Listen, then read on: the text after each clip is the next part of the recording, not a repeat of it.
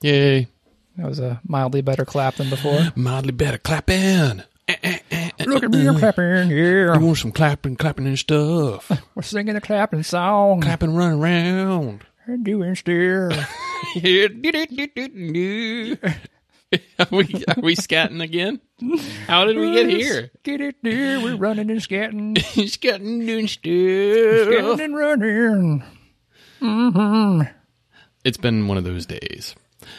So I need my friend Chris and Backers podcast to raise me from my doldrums of horrible dayness. Well, it's time for Chris and Brian's podcast therapy. It's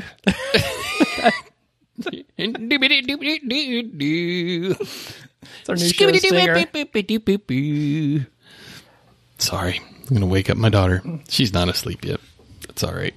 It's late. I figured you'd be asleep. It's close. I was getting a little anxious. I was like, "Where's Where's Chris? Get over here! We got recording to do, boy. Ain't you got no learning?" Whew. All right, let's get in here. You got everything you need. I've got um, a little bit of orange seltzer. That's what I'm working with Whew, tonight. Okay. And I'm ready to rock, man. I was just so- water, but I've already finished it. Now I gotta, I gotta survive on nothing. All right, but I am ready. Hello and welcome to Backers, a fortnightly podcast where we explore the most compelling campaigns on Kickstarter and each pick a campaign to back. We are your hosts, Brian Dupuy and Chris Rumpf, and this week we are belatedly celebrating the royal nuptials with the theme "Fit for Royalty." Hello, Chris. Hi, Brian. Are you still basking in the afterglow of the royal wedding? Are you My so goodness, thrilled yes. for, for Prince Harry and Meghan Markle? I am Prin- How Princess weird Meghan has Markle? that got to be? Yeah, she's right. She's a princess. She was bestowed some title. Like, what is it? I I I don't know assume. anything about. I don't know she anything has to about be a anything. princess, right? She was a, a Dutch, duchess now. She's not a princess. She's the Duchess of Sussex now. Duchess of Sussex. Yes, Does that come with anything? Do you get like a you get a d- duchy, a duchy. yeah? Do you have serfs? You must. That's kind of cool. I how weird must that be though? Because she wasn't uh, any she had no title before that, right? And then Oh, suddenly suddenly I am titled, right? She's That's got to be really interesting. American. We don't have titles. That's true. We can get honorary titles, is that correct? Can we get can we get sirred? No, I don't think so. You can't. I, So all the uh, sirs My thesis is that you may not be knighted. sirs and what is it? Dame? Dame? Siresses, sir, sirs. So they're all loyal subjects of the crown. I don't know. Maybe we should have done more homework for our royal episode before sitting down here and trying to kibitz about it. I don't know. Perhaps. But yeah, that's our theme, fit for royalty. We figured Is Brienne uh, of Tarth, is she a sir? No, she's titled, isn't she? She's she's a yeah, she's a sir, right? I think she's a sir. She was a sir. Is. She's still alive. She's still kicking. Right? Um, well, God knows. Who knows what's going on? Let me ask Google, is Brienne of Tarth a sir? Yes, she's a knight. She's an anointed knight, Okay. right? She was anointed. right? I Sure. think they can.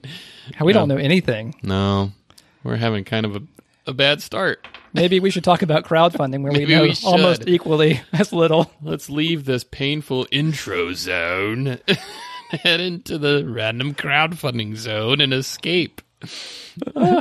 Eject. Eject. That, that was my eject sound effect. It was effective. So, what did you find this time for random crowdfunding stuff, bud? We had some stuff, and I think we cut out some of it. So we're going to start with this article on Moneyish. is a site I've never heard of before. Somehow I ended up here. Hmm. the, the title of this article is "Why Women Are More Likely to Get Funded on Kickstarter." Hmm. Have you ever considered like this idea? Admittedly, I hadn't. No. Yeah, I hadn't either. And this article was really interesting to me for for whatever reason. Mm-hmm. So I, I thought it deserved a mention here. Sure. Um, the the article comes at the behest the research uh, that was done from the University of Indiana, as I recall, Indiana University. Yeah. Don't mess them up. That's right. It's just like Maryland University is in Pennsylvania. Is that right? Anyways, that's a new Indiana University report. Yeah, basically said that women have an easier time on crowdfunding platforms raising their goals than men do. Hmm.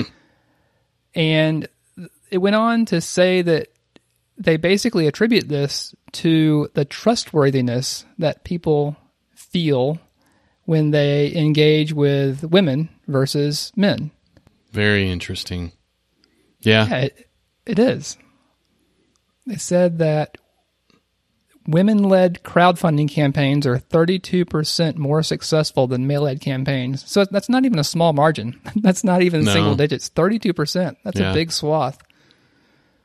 And they ple- and the average pledge amount was higher, five percent higher for women fronted campaigns than for men. Yep. That was interesting. I found it that the all of that was supremely interesting. The kicker was at the bottom where I don't know if you got all the way down here. However, this is a direct quote. Women historically haven't been trusted to start successful businesses.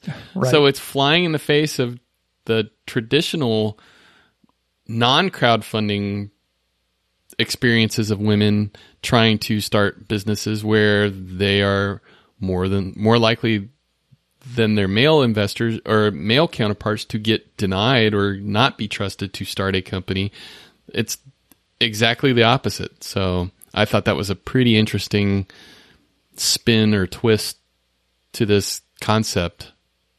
Yeah, but at the same time, like historically, if a woman wants to start a business, they would have to go get funding from the mm-hmm. traditional model where you have to go to a bank Yep. and you're most likely going to be right Oh yes. historically having to approach a man Yep. at a bank and crowdfunding totally democratizes that whole process Yeah.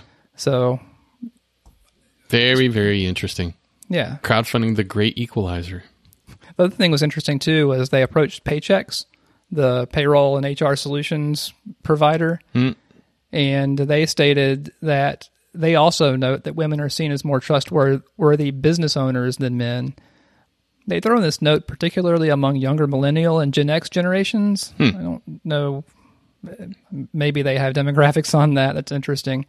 But they had a study they pointed to that said that people perceive women to lie less than men hmm. and that when they do the type of lies that they tell are different where they they kind of categorize the type of lies that women tell as quote other lies. So they're lies that benefit the person they are lying to like saying hey you know you look great even if that person looks haggard. Whereas men tend to tell self-facing lies that help themselves so they'll tell lies where they take credit for like the like a project Mm. right i just thought that was interesting too It is. Yeah. so anyways this article we'll put in the show notes and it has links you know from the article out to all the studies and uh, supporting articles so peruse it at your will it's an interesting read and certainly opens up a lot of room for thought i, I think So whenever we, our takeaway here is whenever we launch our Kickstarter campaign, we should have our wives drive it. right We'll get more trustworthiness because, although I mean, we look pretty trustworthy. Okay, you look pretty trustworthy. I think is it the glasses I have glasses too. you do you Yeah, just don't wear them all the time you just have a a kind and trustworthy face. Mm, thank you Yeah, very feminine it's not feminine. oh, you, com- you coming on to me well, you're a handsome man. I don't even know how to go from here. Let's move on to the next one. Man. Whoa. So we could put our Kickstarter. It's not a Kickstarter. We could put our next crowdsourcing project on Flopstarter. Yes. You heard about this? Flop Flopstarter is a Kickstarter for really, really bad ideas. I just love the a moleskin. I quote moleskin notebook made from real skinned moles. I just I have a life size picture of that hideous contraption. Yep. A line of vintage apparel made exclusive exclusively from clothing people have died in. so what we're talking about is flopstarter.com, which is a spoof, I, I would imagine, Yeah. on Kickstarter, where there are currently 20 projects up that are just terrible ideas that would probably, will probably never reach their funding goals.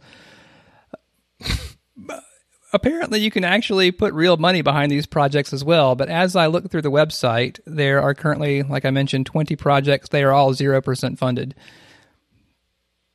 So I think the, the backers are voting and are choosing not to put their money here on things like the potato jacket, a jacket made with the texture and color of a jacket potato's skin. Mm-hmm. Mm-hmm. I like the one at the top. I just saw it. The natural nat- death beef, a beef range made from cows that have either just died in their sleep or had a little tumble. Vintage food, a food market serving real people's leftovers in rustic paper boxes. oh gosh, yeah. Well, real or not, uh, it's entertaining. It's the Onion Meets Kickstarter, right? 15 second meals, a recipe book for meals you actually make, like buttered cold bread or cereal for lunch. Uh, that's good. Yeah. I like it.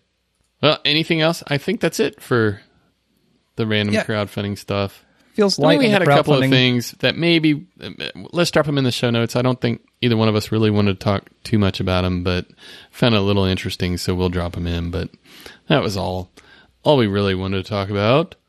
Yeah, I'll put in this Acorn Collective blockchain crowdfunding article. Mm-hmm. I just don't feel like I know enough to talk about that, but somehow there is this collective that is using blockchain technology to uh, basically federate or, again, democratize crowdsourcing rather than having it tied up in company entities like Kickstarter or okay. Indiegogo. Yeah. Eh, okay. And Yeah. then I, I found one, I guess I'll mention it too, since you mentioned yours, uh, about yet another big tech campaign, crowdfunding campaign that failed in a big way and took the money and run essentially. Took, uh, what was it? Three million, a little over three million dollars.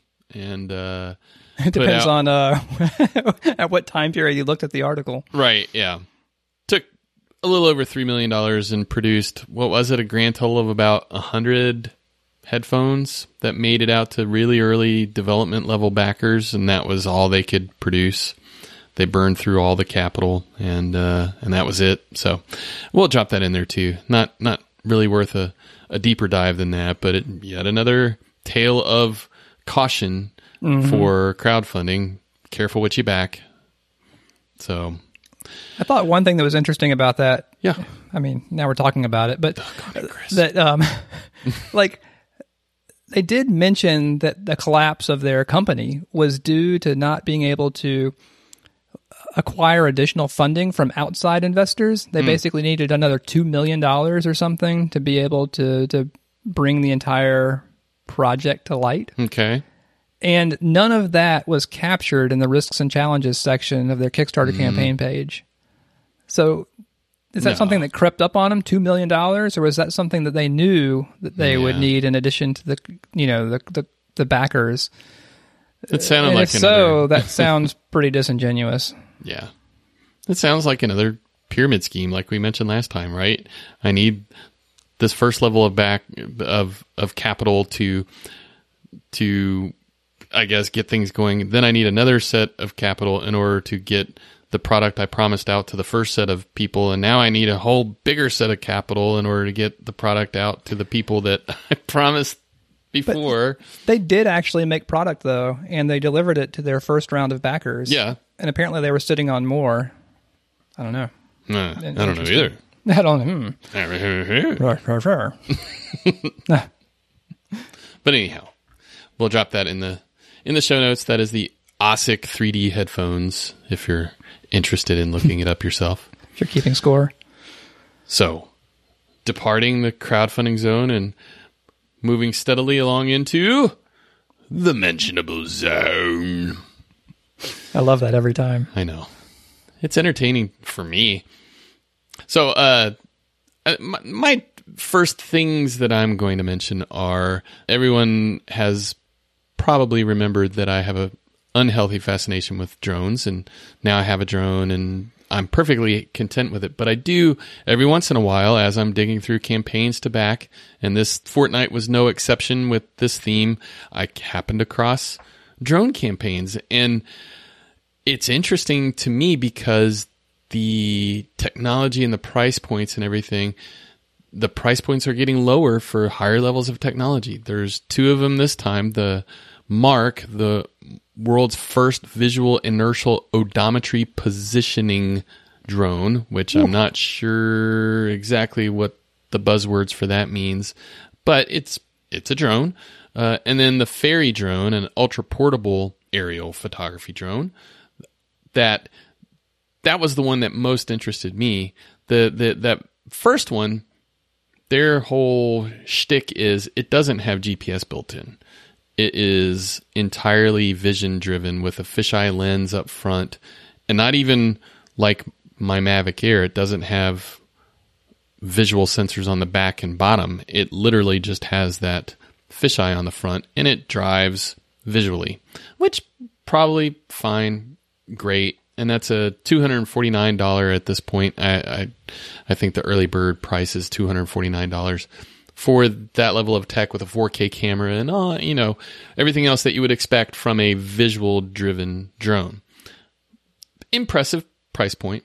This other one, the Fairy drone, number one, ultra portable. They say if you can take your phone with you, you can take the Fairy drone because it folds down to about the size of your phone, and and it does look astoundingly small, but it has a GPS chip, it has a controller, it has all the things that you would expect of an, a semi-autonomous drone like this with the the smart types of camera options that the Mavics give you like the pre the predefined like tracking and follow me and and the helix photo modes and all of that good stuff for $99, Chris. $99. That's a crazy price point. It's ludicrous. And uh, I'm I'm interested primarily for that aspect of it. The amount of technology that they're packing into these things for these price points have got to exert overall pressure on the drone market unless they just fail to deliver. I guess that's an, a possibility, but I'm just astan- astonished by how much they're packing into these things for these prices. Yeah, I mean, it seems like there's obviously this race to the bottom in pricing, but I'm a little bit worried. You know, these companies aren't as mature as the big companies like no. DJI. Yeah. And are they going to actually be able to deliver something that's actually quality, Yeah. that's going to last, that's going to be, you know, fun to pilot or Yeah. even safe to pilot, reliable? Yeah, exactly. or is it going to take off and fly into a tree on the first launch? I mean, yeah, if it if, if they're skimping on hardware and it can't acquire satellites, well, you know what happens if you can't get all the satellites you need. You can just kind of wave goodbye to your drone. Yeah. Although at a $99 price point, you can buy a couple of backups, right? That's true. They're like Kleenex. Just put them all in a box and pull, pull the next one out. Money bags. But it is interesting. Uh, yeah, 1080, 1080p camera in this thing. And of Yeah. course, I'm sure they're skimping on the camera. Yep. But the portability, it looks like it has a, a similar folding mechanism that your drone does. Mm-hmm. Yeah. Folds down, Both of these that- drones very reminiscent of DJI products, and I'm sure there's there's some I won't say IP theft, but they're definitely taking obvious, distinct nods to those formulas because they work, right? Yep. And the the one thing that's interesting is the 140 gram weight with it, Mm-hmm. which they say that there's no FAA re- registration That does fall under it. So that's really interesting too. Yep. Maybe I should back it, Chris. I'm a little tempted. I could I could take that at the Jordan Lake. Nobody would even know. But then again, you know, we're already talking about the downward pressure at, at price that these drones are kind of putting on the market. It's not going to be long before you're just going to see these knockoffs all over Amazon, right? Yeah. just the influx of Chinese drones for 50 to $100. You're telling me I should wait. I think you should wait. Okay. I've already got one. What am I even talking about? But this one does, this one fits in your pocket. I guess the one you have fits pretty much It in your in pocket, too. Yeah. So, anyhow, I thought that was worth mentioning. Yeah, what you got, cool. man? The first one I have up this week is the Pico U Brew Everything. Mm, So I put this one in here. Pico is P- Pico Brew is a company that has been around for a while, has certainly had a number of successes on Kickstarter, and they create these countertop beer brewing systems. hmm The Pico uh, eh, was, I think, the Pico, the Pico C, and now the Pico U. The, the catch for this Pico U is that it can brew everything. So not just craft beer anymore, but this single appliance, again, that's a countertop appliance, they say can craft coffee, tea, even kombucha, and then things like soda and other kind of drinks, energy drinks, health drinks, etc. Which seems pretty ambitious, really interesting. it's like a Mm-hmm. coffee maker. That will make beer. Yeah, that makes beer and other things. The price point's really not bad either, honestly. No, I was very The- surprised.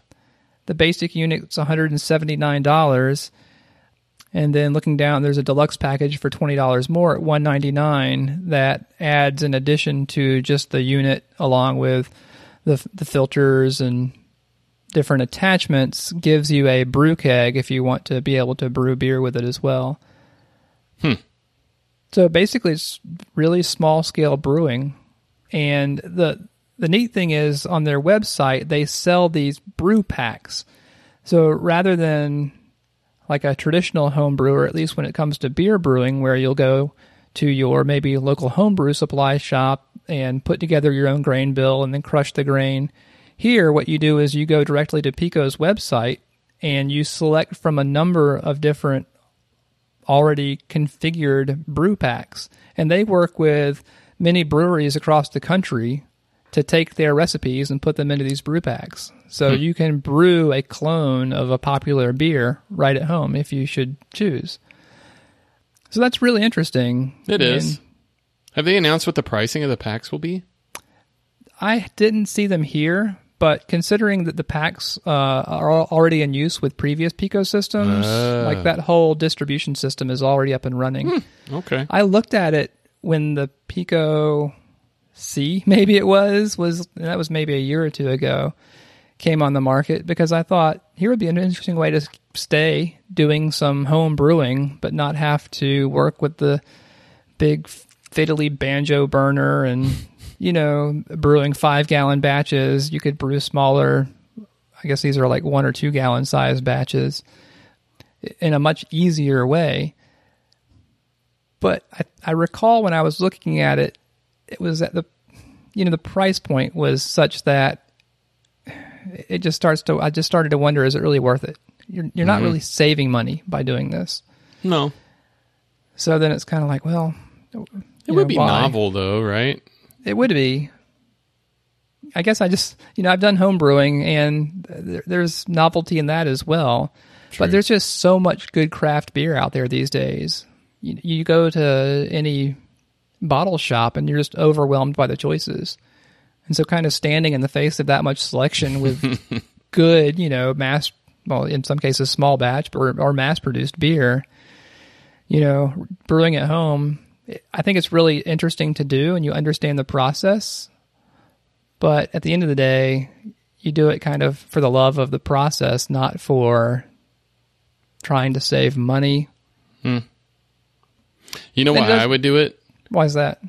Because that Cocoa Molé beer that I got that one time, I think it's in New Belgium, maybe in yeah, New Belgium, and I've never found it again. If I hmm. could find a a way to make that recipe in this thing, it'd be worth $179 to me.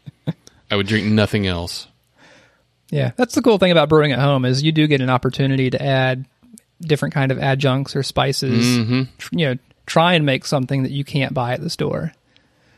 But then again, you risk like creating five gallons of a batch terrible. that's just yeah, like Yeah. prison toilet hooch. you know, I have I've, made I've had some beers. beer in my past. like I've had some I beers that I thought were, you know, I brewed at home that I were like, this is pretty good. You know, Mm-hmm. I think if I served this to somebody in a glass, they wouldn't know. Like they would, you know, what what brewery did you buy this from? It's like, well, I made it at home. Oh, but I have certainly made some beers as well that, um, that you wouldn't feed to to farm animals. yeah. that was me. Do, you, Oh, I made the worst porter ever. do farm animals drink beer? Mm. Oh, you did. You brewed a beer. I forgot. I did. It was so terrible. it, it soured me on it. Hey, it was a sour beer. I could have sold it. You should have sold it to me. I could have sold it to you. If only I'd known you back then. I don't No. even know if you were born that yet. If I was born yet. All right. I'm like what, three years younger than you? Five Uh, years. No, you're way more than three years younger I than me. So my second mentionable, and I'm going to mention this this one before the other one, but you saw this one. I showed you this, and you were like, "Oh, how delightful! They're going to get they're going to get sued out of existence." yes. this is the uh, the name of it, and let's see if it's even still up. Maybe it's already gone. It is up. It's still there. It's funded. What do Yes. you know? With 27 days to go, it's funded, Chris. It is not hard to see why this is funded. Yeah, it looks very popular. It's got name This is- recognition. it does. This is the MCU, which is for those of you not in the know, is the Marvel Cinematic Universe Avengers enamel pins. Chris, we could get Avengers enamel pins. They have the likenesses of of Loki, and they've got uh, Star Lord and uh, Rocket. They've got who is that? Is that Spider Man? Spider Man. They've got Iron Man. They've got Captain America. Oh, wait, maybe- and the Hulk, and they got Thor. Yep. Right? They do. They look great. They look great. I love They- all these characters. Yeah, and you can tell they're who they are meant to be. The likenesses are are I mean they're cutesy, but they're well done and identifiable and recognizable. So I was very tempted to jump in on this, my first enamel pin campaign, but like my friend Chris here was like, "Oh yeah, Disney slash Marvel's lawyers are gonna jump on them, Mo Ricky Tick here." I'm really amazed that this is still up. Yeah, so their goal is two thousand one hundred and sixty-six dollars. Mm-hmm. That was their goal to bring this project to be. I can't imagine that even covers the cost that would be needed for licensing from from Disney to get the rights to these characters. to any of them. You now that even get the said, rights to. I'm not a patent lawyer. Hawkeye. I'm not a whatever copyright lawyer, but I was just trying when we started talking about it. I was remembering. Hmm. Now this is a long time ago, but when I was in elementary school or maybe middle school, I remember there was an elementary school in my hometown that had like a mural using some of the Disney characters. And Okay. from what I understand, they got a cease and desist from Disney to to have to repaint the the mural. Mm. For a middle school in the middle of nowhere, South Carolina, somehow, you know, Disney felt a presence. They were like, "Hmm, there's a disturbance. Somebody is using our brand without our permission." I feel it. So Yeah. yeah, and and they used the names too, right? When mm-hmm. you look at the pledge levels, it's choice of Iron Man, Spider Man. they didn't hyphenate Spider Man, so maybe they get away with that one. Oh. Loki or Thor, Steve, Groot. Yeah, I mean these are the names of the Avengers. Yep. well, I, you know what? I'm gonna favorite it so I can. I'm gonna I'm gonna keep an eye on it. I want to make sure that it's still around whenever it's about to close. It's got 27 days to go, so who You should knows? back it just so you can be indignant whenever it does get What are you talking about? It got pulled. How dare this is unconscionable. I like how it's not even in the risks and challenges. There's no mention of any any possible problems. Maybe things work different in Singapore, I'm sure things work different in Singapore, where but this is uh, this is just a wink and a nod. Hmm. I like how it isn't even mentioned in any of the comments. Like nobody's nobody's like, uh, hey buddy, you know, if you want an MCU Avengers pin, now's your chance. Maybe. What else you got? Yes, please. Yes, Yes, please, please. please. Great coffee should be for everyone. This is a project by Tonks. I think you saw this one as well. We talked about it a little bit, maybe over coffee. I think Tonks is a well-respected website that distributes freshly uh, roasted coffee all around the United States, and they have gone to create this project that is to create a blend of coffee that they can do so at a pretty low price point. So you can get quality 12 ounces of fresh roasted coffee delivered to your doorstep. Okay. I thought that was interesting, but at the same time, what what's the price? Like twenty dollars for twelve ounces of coffee? Although if you get the if you get the thirty dollar level, you essentially get two of them. So then it's yeah, fifteen. fifteen dollars. Still, that's fifteen dollars for twelve ounces. Yep. If you have a good quality roaster in your hometown, which a lot of people do, especially if you're near a larger city, Mm-hmm. I don't know why you would do this. No. You know, support either. support your local roaster. Yeah, that was that was the big thing for me. Uh, I, this one got forwarded to me too, and I I took a look, and that was my first thing. Although with shipping included, because you know our our local roaster that we buy from, his prices for twelve ounces for retail is about the same. It's about fourteen ninety nine. Right. If you order from him though, you're going to pay shipping, which is included with with this. So there is a little bit of a of a benefit there if you're going to have it shipped. Now you can go into most stores and get it without shipping, but that, that's that's beside the point. The other thing that I found a little cagey about it is it's it's a mix, right? It's a blend of beans that they want to blend together. To my mind, perhaps cynically, that means we're going to throw whatever we can get inexpensively together that doesn't taste like complete crap so that people don't drop us immediately. You know what I mean? I, I it's do. not it, yeah, it's because like I'm used to our roaster that advertises blends as well, but normally you get an idea of what that blend is. You there's either a distinct region that the blend comes from or there's particular varietals that it comes from. Uh, this just feels like a way to give you whatever the heck they want for 15 bucks per 12 ounces, right? So maybe that's cynical of me, uh, but it hasn't it's, served it's, me. it's hard not yet. to put yeah to, to let your mind run to those those corners but I, I do think like i said since i've known about tonks for a long time and they do have a pretty great reputation amongst this sort of mail order fresh roast you know delivered to your house Mm-hmm. stuff I, I do feel like they have a reputation to uphold and they're not going to turn out just total swill Okay, that's fair. but like I said, for uh, at least the scenario that I'm in, that we're in, where we have a great roaster, we have several great roasters nearby. You can pick up their coffee locally for about this price. It just doesn't make sense. You know, even before you factor in like the carbon footprint of shipping coffee around again, right? Yeah, yeah. all over the, the country.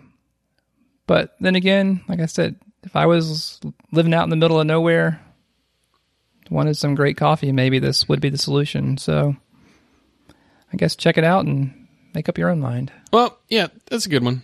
So my final mentionable uh, is one that I almost backed for Fit for Royalty. This is the Sports Hack.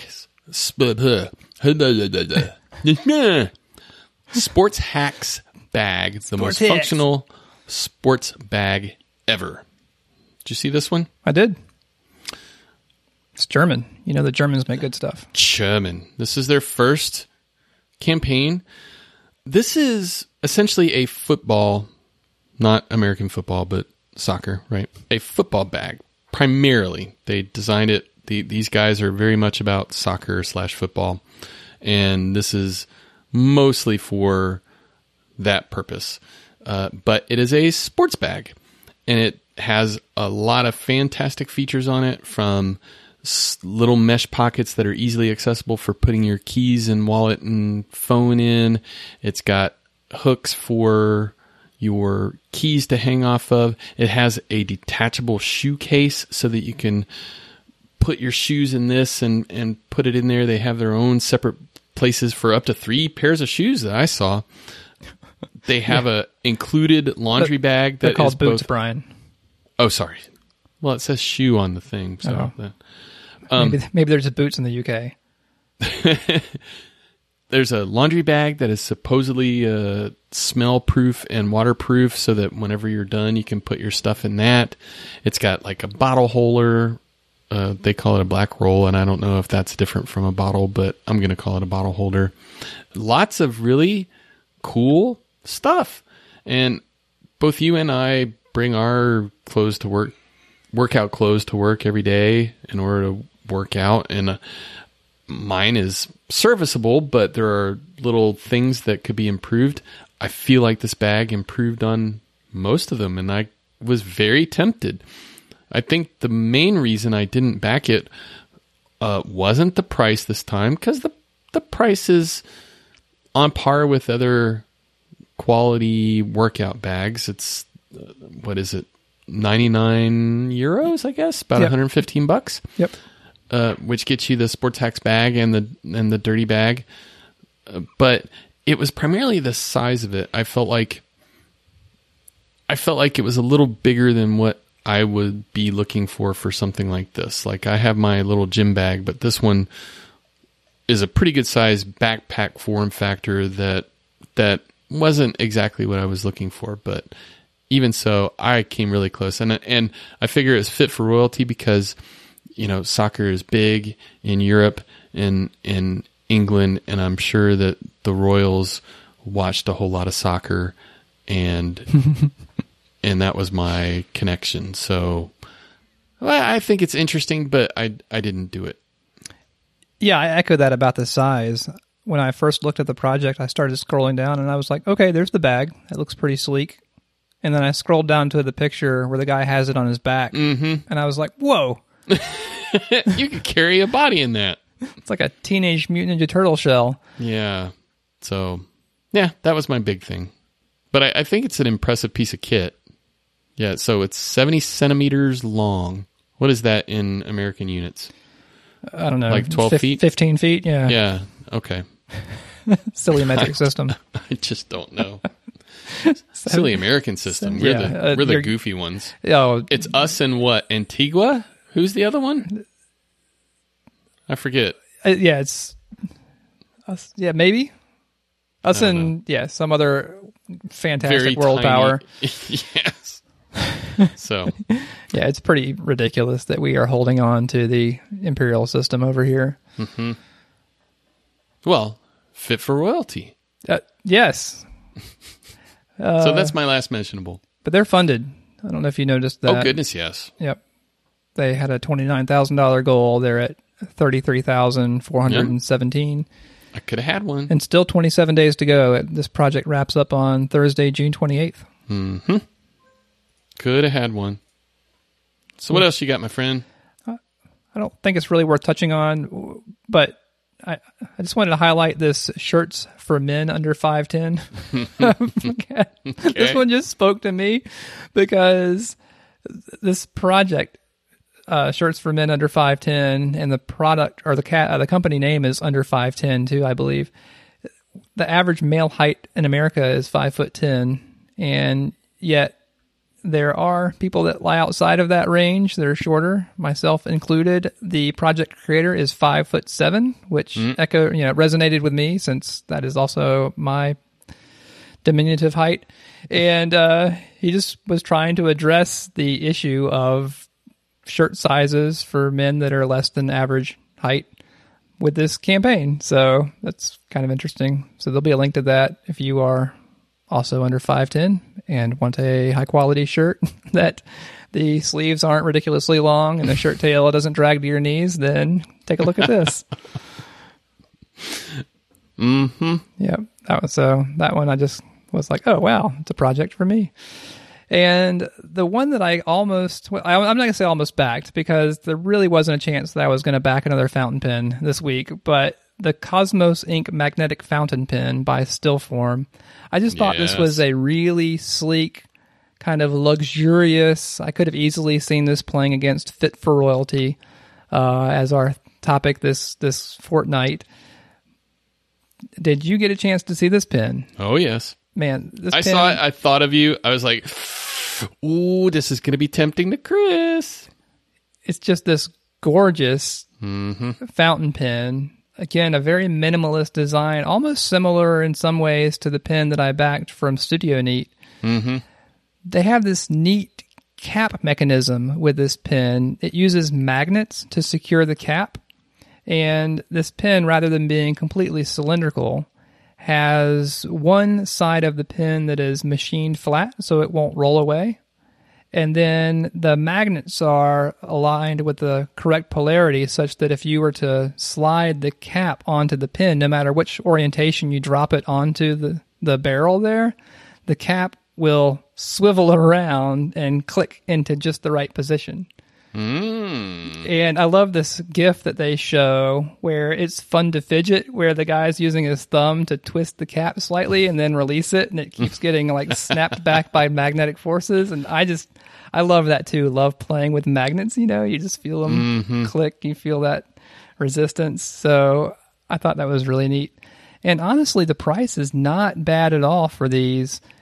The beginning pledges start at 59 euros, which is about 69 70 dollars US if you want to get on the early early bird uh, aluminum pen. These are aluminum as well, so they look cool. They look like they're made of high quality materials Yeah, they're super attractive. and I think the backer community has s- spoken loudly in support of this as well. they only were trying to raise eleven thousand five hundred and forty nine dollars. They're currently at one hundred and nineteen thousand nine hundred twenty eight dollars, still with thirty one days to go. Uh, this project wraps up on Monday, July second. So there's still plenty of opportunity to get in on this. Yeah, I like it. Yeah, It's tempting, actually. I'm not even a pen guy, and I'm tempted. It looks I don't know, it looks really great. The other thing that was kind of holding me back was yes, I lust after pins and I don't have a huge collection, but the Triangle Pen Show is actually here in Raleigh, North Carolina this weekend. Ba-ba-bum. And I wanted to keep a little uh you know, a little spending money. a little spending money in my pocket so when I go to the show, maybe if I see something that catches my eye, I'll uh rescue something from the pin show and take it home. And if not, you get back this. That's true. There's still plenty of time. If nothing there So catches my eye, Yeah, don't settle. all right. Thanks, Brian. I didn't even Yeah. consider that, but there it is, just right there in front of me. Uh huh. When are they de- looking to deliver? Oh, November. Okay. Fair enough. So is that it for the mentionable zone? I think we got through it all. I think we did. Are you prepared, Chris, to f- discuss the things that were fit for royalty? I feel like we need some sort of um, trump trumpetry, trump trumpeting, some kind, sort of fanfare.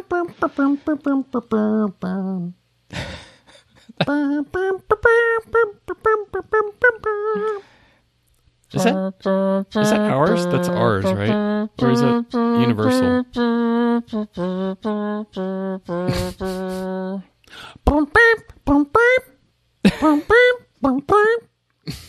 Oh, oh. No. Yes. Okay. Yeah. So let's head into the back zone. And I guess I'll start us off. All right. So, my pick for the theme of Fit for Royalty I was blown away by this, Brian. Mm-hmm. is Black Forest Studios Infected the Carrier, an expansion and second printing tabletop game. You get it? Fit for Royalty? I, I see it. the Carrier? it. Do you? Uh-huh. Our listeners might not. So, the conceit for this game is the Plague Doctor has risen from the ashes to infect again. A secret identity social deduction tabletop card game with dice and miniature. And it is a game based on the bubonic plague. There's the Plague Doctor that visited promising to help and there is the, the the way the gameplay works is it's a it's one of those ones where one of the participants is the plague doctor, and it's up to the rest of the participants to guess who the plague doctor is, and, and it plays out in various ways. It's a very fast game. Supposedly, it only takes about ten minutes to play, uh, and and this is a an expansion on the original infected game that they had a very successful Kickstarter for. This is the Carrier expansion. Uh, I'm not 100% sure what the dividing line between the gameplay of the original infected game and the carrier is. I think uh, I think there are some subtle differences to the expansion that enables ex- expanding the gameplay in certain ways, but it it like I said, very fast, expandable from five to six people up to twelve if you have two copies of the game. The only drawback that I've heard from people in the comments is that the original, the setup time was actually often as long as the actual gameplay. And so they were trying to ask whether they had done anything to address that limitation in the expansion or in the playbook rules or anything like that. And Black Forest Games had talked about, you know, you can set up, you can do the, essentially defer the setup to beforehand so the the person that is inviting people to play would set up hands beforehand that could then be used and quicken the whole setup process. But I thought first the art style really mm-hmm. luscious and wonderful. All of the pieces look very professional. It's got a miniature that is extremely attractive. The dice are, are unique and the gameplay is simple and yet seems like it could be very fun to play with varying sized, sized crowds. So, yeah, so my Fit for Royalty connection, you know, it's based on the bubonic plague, Middle Ages, medieval times.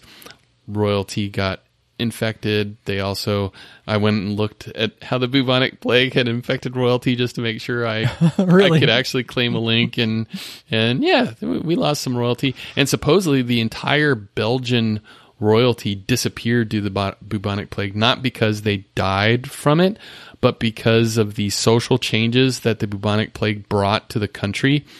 Like landed royalty didn't have enough subjects Oh. to remain royal and work the farms so that they actually had to go back to farming and l- didn't become royalty again and were subsumed by neighboring countries and so that entire class of royalty disappeared because of the bubonic plague Oh, that's So- fascinating. yes so that is my fit for royalty pick and that's why i picked it That's but do you get a chance to look at, at some of the, the artwork and the cards and stuff? Isn't it lovely? yeah. I thought the artwork was. I mean, it's second to none. It's really top quality stuff. I did go to Board Game Geek too and looked at sort of what people thought, and I found the same thing that you did was just people mentioning the setup time was hmm. really the only drag. And I didn't know I much didn't about think the to go to Board Game Geek. Doggone it. yeah, pretty much for all the tabletop games. I'll always go to Board Game Geek and see if anybody's talking about the games or not, because sometimes You smart. even games early on in Kickstarter will have a chance to go to different conventions or stuff and, and drum up interest in the game. And sometimes people that get exposed to even pre release copies of the game will go on Kickstarter and start talking about their experiences. Right. Or I'm sorry, go on Board Game Geek and start talking about their experiences. So it sounds very much like you mentioned it's a social deduction game. It made me think of games like Coup or Avalon or Right. Right. Yep. uh, Mafia, Vampire, Werewolf, whatever those all those games, and those are a lot of fun, especially in. I kind of I think mixed gaming Casual company crowds? too. Yeah, Yeah, like kind of exactly. pa- party games. Uh, Yep. They're sort of games that if you can get people into them very quickly, and you have all that social intrigue, it gives people something to talk about and this shared experience to yep. to be a part of, and yeah, it's, it can be a lot of fun. Yep. Yep. Yep. So where did you pledge? Did you get the? I guess you had to get the full game and the expansion. I did. I did. I backed at the twenty-five dollar level. I got the full game and carrier expansion. So yeah, this is scheduled to deliver in November. If they get backed, and I'm not sure if they're going to make their goal. I mean, they've got a pretty big lofty goal of thirty four hundred dollars, and they're only at fifteen thousand. so yeah, they're comfortably going to fund. As I was Uh, just sitting here looking at the page, it went from 710 backers to 711. Sweet. So this one, you've got 21 days to go. Plenty of time to get in. This ends on Friday, June 22nd. And again, you can get in at the $25 level to get both of them. If you just want the expansion, if you already have infected, you can just pledge $10 to get the expa- expansion. But yeah, I'm liking my game stuff, man. It's cool, man. I'll have to play with you sometime. So Yeah. what did you get, Chris, for Fit for Royalty? Well, I also took a dive into the tabletop category. Mm. So I mentioned last week that I was beginning to stock my dungeon mastering armory with new adventuring source material. Yes. So this week I am continuing to add to it with yet another module. I backed the Maximum Mayhem Dungeons number five, Palace of the Dragon's Princess. And I think right there in the title you already see. How it has the fit for royalty. you sneaky boy. Yep. So this is by Mark Taormino. Taormino. Taormino? Tormino. Tormino? Mark Taormino. Mm-hmm. And yeah, I was kind of hesitant to go and back another campaign that was for more RPG materials. You know, like was so similar to last episode's thing that I backed that was the Book of Dark Secrets. I was kind of trying to think through this, reason through it, and I had two things that kind of came to my mind in defense of my actions here. Okay. So the first was that this certainly fits the theme of the week or the fortnight You without me having to well. make any sort of just selfish mental contortions so that I could back another fountain pen because that option was available, right? I would have even granted it to you, man. A fountain pen every week. yeah. Uh, and then I guess too, I was feeling a little guilty last time about the Book of Dark Secrets because I kind of said that it closed before we released our episode. That the mm. project closed up before we did. Right. And this time around, this project campaign is still open for a little over a week, so there's still time for listeners to glom on should should you find it appealing to you. So this closes on Sunday, June 10th, and currently they've met their goal, so there's at least not Yeah. risk in it uh, not hitting, hitting the goal. They only needed $500. They're currently at ten thousand dollars, nine hundred and eighty-four with one hundred and seventy-six backers. And I think in terms of risk, this is their fifth rodeo. I think here on Kickstarter. This being the number five issue of a module for Maximum Mayhem. Maximum Mayhem. That's a lot of alliter- alliteration. um, Maximum Mayhem. Uh, so I really think this is going to be a thing, and I'm pretty excited. So the the concept around this it's an adventure that's for characters in your role playing system that are levels 8 to 12 so brian it's Hmm, going to be a while before our fledgling little d&d party is going to be able to to tackle this kind of source material i'm hopeful we'll get there right yeah. even so uh, i actually like reading rpg modules so i've got several so yeah, I mean, it's just neat to I see could see the see. stories Yep. So, and you know, I'm really interested. So, I'm just going to read really quickly here the kind of setup for this this module. It says, "Once upon a time, the kingdom of Thorin Vale was prosperous and benevolent, but fell on dark times with the death of the king. A new hope was rising as his only daughter, the princess, was set to marry the king's bravest royal knight, restoring, restoring the kingdom to ultimate power. Ultimate However, power. on the wedding day, the evil dragon Malfesto attacked mm. the castle by surprise and swiftly took control. The serpent drove everyone out and took the princess captive in the caverns below, wickedly enchanting the palace. The groom went in with a party of rescuers to save her, but never returned. Riches beyond your wildest imagination will be gained for the ones who save the fair maiden, defeat the wicked beast, and return alive from the palace of the dragon's princess. the palace of the dragon's princess.